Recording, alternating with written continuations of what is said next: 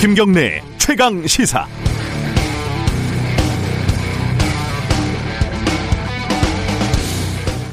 드디어 결국은 마침내라고 해야 될까요? 아니면은 그리고 그래서 그럼에도 불구하고 라고 해야 할까요? 어쨌든 이게 어울리겠습니다. 어쨌든 윤석열 검찰총장이 대선 후보 지지율 일 위를 찍었습니다.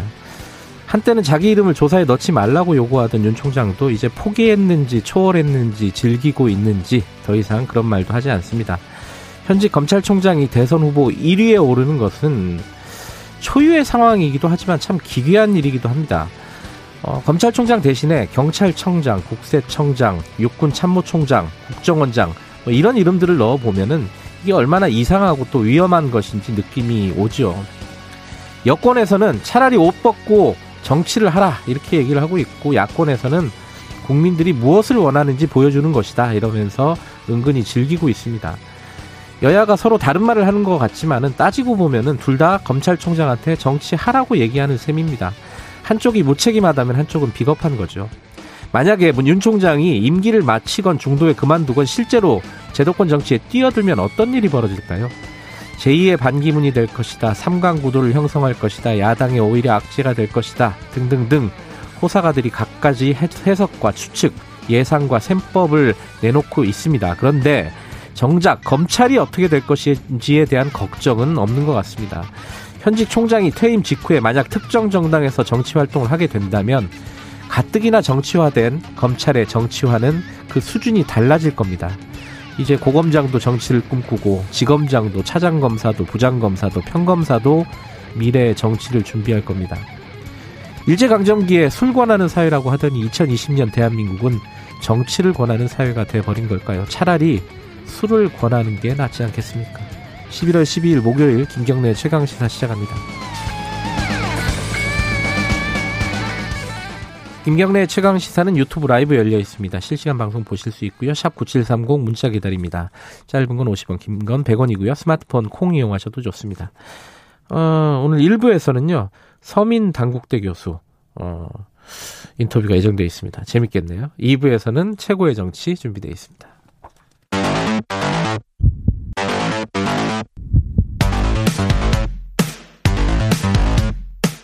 오늘 아침 가장 뜨거운 뉴스 뉴스 언박싱. 네, 어, 뉴스 언박싱 어, 민동기 기자 나와 있습니다. 안녕하세요. 안녕하십니까. 그리고 한겨레신문 하우영 기자 나와 있습니다. 안녕하세요. 네, 안녕하세요. 드디어 어쨌든 윤석열 총장이 일 위를 찍었습니다. 이거 뭐 귀찮으니까 먼저 얘기를 하죠. 그 뭐 쿠키뉴스 뭐 이런 거 얘기하죠. 민동 민동기 기자 얘기해 주세요. 제가 한기, 비형 관리하고 힘들어요 지금. 한길 리서치가 쿠키뉴스 의뢰로요. 네. 지난 칠일부터 구일까지 만 전국 만 열여덟 살 이상 천이십이 명을 대상으로 여론조사를 실시했습니다. 미리 말씀을 드리겠습니다. 신뢰 수준 구십오 퍼센트에 표본오차 플러스 마이너스 삼 점 일 퍼센트 포인트인데요. 네. 윤석열 검찰총장이 여야 차기 대통령 후보 지지도에서 이십사 점 칠 퍼센트로 일 위를 차지했고요. 이낙연 민주당 대표가 이십이 점 이 퍼센트로 이 위, 이재명 경기도지사가 십팔 점 사 퍼센트로 삼 위였습니다. 일, 이 위는 뭐 오차범위 안에 들어있긴 하네요. 그렇습니다. 예. 그 뒤에 뭐 무소속 홍준표 의원, 국민의당 안철수 대표, 정의당 심상정 대표 이런 수준 이런 순이었는데 네. 보수층에서 압도적으로 지지율이 가장 높았고요. 네. 근데 의외로 중도층, 진보층에서도 적지 않은 그런 지지를 받았습니다. 근데 앞서 오프닝에서도 말씀을 하셨지만 언론사들이 현직 검찰총장을 대선 후보군에 넣어서 여론조사를 하는 게 이게 온당한 것인가 이런 의문이 들고요.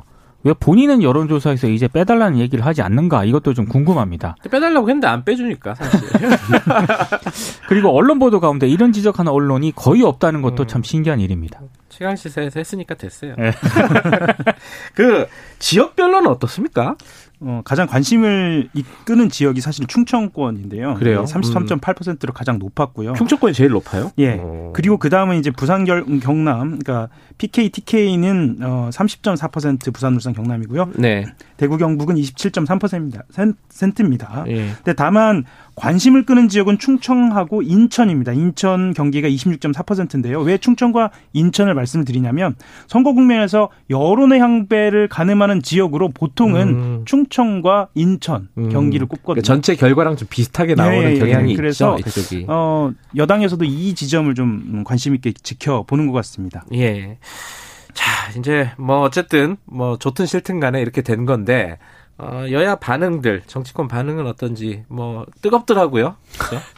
추미애 장관이 어제 또 어, 국회 예결특위 예산결산특별위원회에서 얘기를 했는데요. 네. 사퇴를 하고 정치를 해야 하지 않나 이렇게 얘기를 했고요.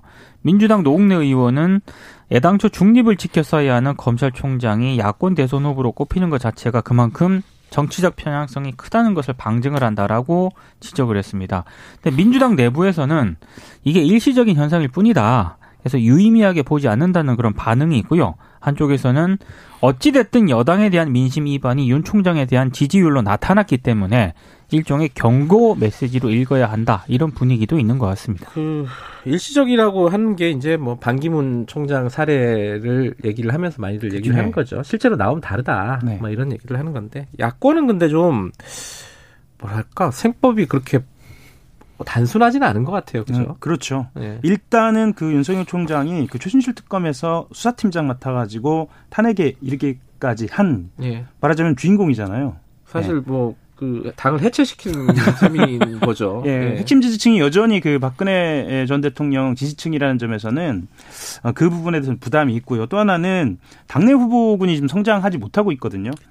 보통 삼에서 오 퍼센트의 지지율, 인지도를 어, 말하자면 선거에 나갈 수는 있겠다 정도로 이야기하는데 다 고만고만한 지지율을 지금 갖고 있어서요. 이거 자체도 좀 부담입니다. 서울시장 그 다음 대선까지 다 부담인 상황입니다. 그래서 윤석열 현상 자체에 대해서도 어, 이것을 야권에서는 우리에게 유리한 것으로만 해석할 수 없다라는 쪽으로 지금 분위기는 완전히 선회해 있는 쪽입니다.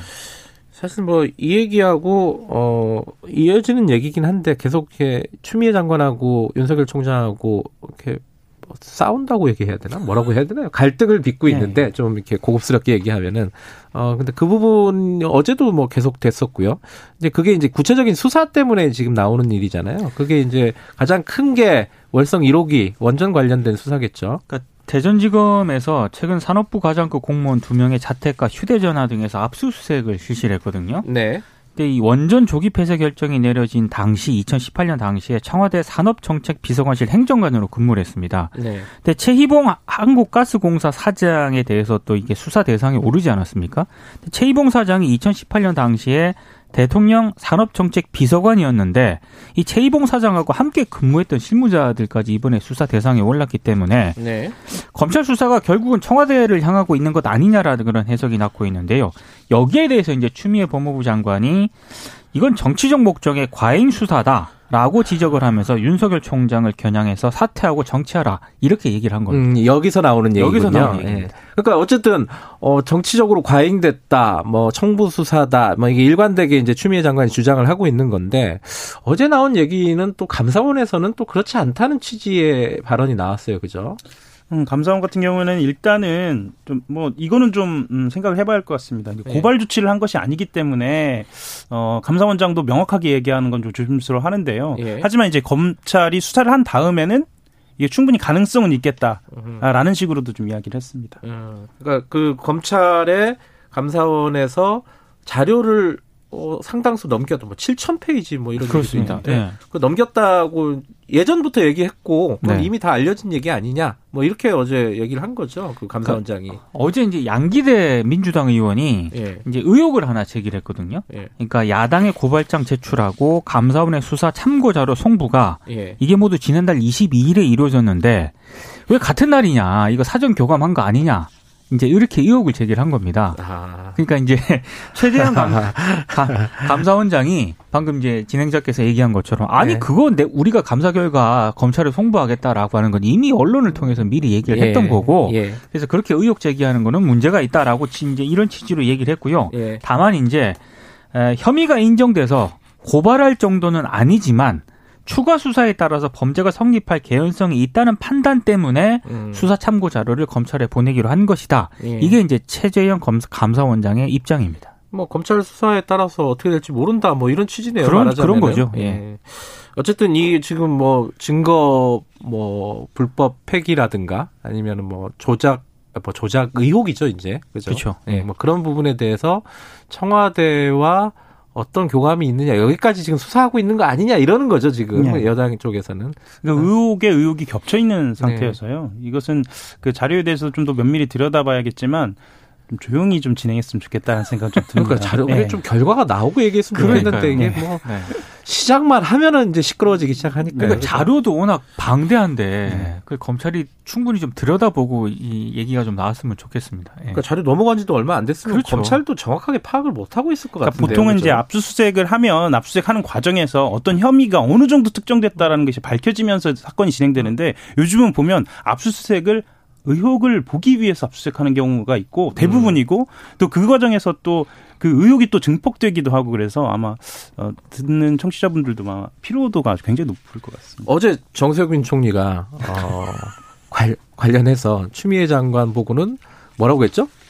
그러니까 두 자숙하라 그랬나? 두 사람에 대해서 다 얘기를 했는데요. 추미애 장관한테는 직무를 수행하는 과정에서 좀 더 점잖고 아, 점잖으라고 점잖으라고 냉정하면 에. 좋지 않겠느냐. 에. 윤석열 총장한테 좀 자숙했으면 아, 자숙했으면 좋겠다. 아, 네. 어, 정세균 총리께서 황희정승 같은 말씀을 해주셨습니다. 정 총리 평소의 성정을 봤을 때는 그 정도면 엄청나게 강한 강도로 그렇죠. 이야기한 겁니다. 이런 아, 얘기 잘 안 하는 어, 이런 말을 하지 않는 캐릭터거든요. 아, 남한테 신호 소리 잘 안 하시는 분이군요. 예, 그렇죠. 이 정도면은 거의 최고의 수준으로 얘기했다. 아, 굉장히 화가 난 걸로 생각을 해도 예. 될 것 같습니다. 그래서 개각을 한다는 겁니까? 만다는 겁니까? 어떻게 되는 거예요? 개각을 할 것 같긴 합니다. 왜냐하면 네. 정세균 총리가 아까 그런 싫은 소리를 잘 안 하는 캐릭터이기도 한데요. 네.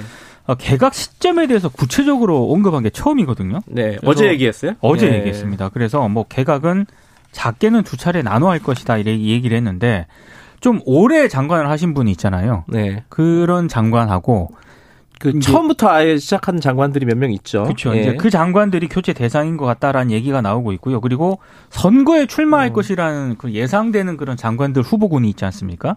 그런 이제 장관들이 이번에 교체가 되지 않겠느냐 이런 얘기가 나오고 있습니다. 또 본인도 지금 그 선거에 나가느니 많이 뭐 이런 얘기들 나오고 있던데. 그렇죠. 그렇죠? 이제 본인도 교체 대사. 그, 그 대선이죠, 대선. 네, 거기는 대선이죠. 네. 네. 그리고 그 서울시장 출마설이 나오는 박영선 장관하고 네. 추미애 장관 또 나오네요. 추미애 장관도 교체 대상을 거론되고 있고요. 예. 네. 뭐 거론은 뭐 저기 누구야? 아까 말씀하신 장수 총리들, 네. 장수 총, 장수 장관들, 네. 뭐 강경화 장관, 김현미 네. 장관, 네. 그다음에 박능후 장관 이런 네. 분들 등등도 이제 거론이 될 텐데, 저 어제 정세균 얘기, 총리 얘기로 보면은 좀 빨라질 수도 있겠다. 그렇습니다. 그렇죠? 연말까지 네. 기다리지 않고 할 수도 네. 있겠다라는 뉘앙스예요, 그죠? 네. 이게 청와대하고 얘기하지 않았으면 이런 얘기 안 나왔을 그렇죠. 텐데 네. 어느 정도 교감이 있었기 때문에 네. 이런 얘기가 나왔던 것 같고 하나만 더 얘기해 보죠. 내일 전태일 어, 열사 분신한 날이죠. 오십 주년인데 어, 지금 국회에서 중대재해기업처벌법 얘기가 계속 나오고 있어요. 근데 어제 그러니까 어제 우리 뉴스에서 다뤘던 건 국민의힘에서 그렇죠. 적극적으로 정의당과 같이 하겠다. 네. 물론 약간의 내용 차이는 있겠지만은 그렇게 밝혔는데 민주당에서 반응이 즉각 있었어요, 그죠? 음, 네. 그 뭐 김종인 위원장이 직접 나서서 지금 국민의힘이 찬성해서 계속 밝히고 있어서 예. 어, 돈부리민주당도 움직이지 않을 수 없는 것 같았습니다. 그래서 네. 어제 박주민 의원이 나. 나서서 이제 법안 발의를 선언을 했는데요. 네. 내용을 간단히 보면 그 중대재해에 대해서 사업주와 경영 책임자, 공무원에 대해서 처벌 규정을 명확히 하자라는 쪽입니다. 네. 그래서 징역 삼 년 이하 또는 일억 이하의 벌금을 부과하자는 내용인데요. 음, 정의당안과 유사는 합니다. 네. 유사한데 징역의 하한선을 낮췄습니다. 정의당은 삼 년 이상이거든요. 음. 예, 예. 그리고, 그리고 그 징벌적 손해배상의 한도도 좀 차이가 있습니다. 어, 정의당은 어, 십억 이하고 어, 민주당은 일억 이하입니다. 그리고 음. 결정적인 부분은 오십 인 미만 사업장의 법 적용을 사 년간 유예시키자라는 점에서 정의당 같은 경우에는 유감이다라고 어, 이야기하고 음. 있는 상황입니다. 아마 이게 그러면 이제 양 거대 양당도 하겠다라는 거고 기본적으로 그렇죠. 그렇죠? 그럼 정의당은 원래부터 적극적이었고 네. 그리고 세 개의 당이 다들 하겠다는 거지만.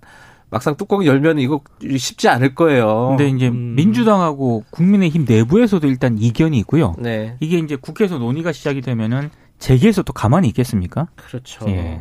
쉽지 않은 일일 텐데 어쨌든 내일 저희가 이 부분에 대해서는 좀 자세히 다뤄볼 예정입니다. 아, 사람들이 죽어나가고 있는데 어쨌든 바뀌긴 바뀌어야 된다. 그럼요. 이건 예. 공감대는 있는 게 다행이에요. 그래도 예, 예. 그렇습니다. 어, 오늘 여기까지 들어야겠네요. 네, 고맙습니다. 고맙습니다. 고맙습니다. 민동기 기자 그리고 하우영 기자였습니다. 김경래의 최강시사 듣고 계신 지금 시각은 일곱 시 삼십오 분입니다.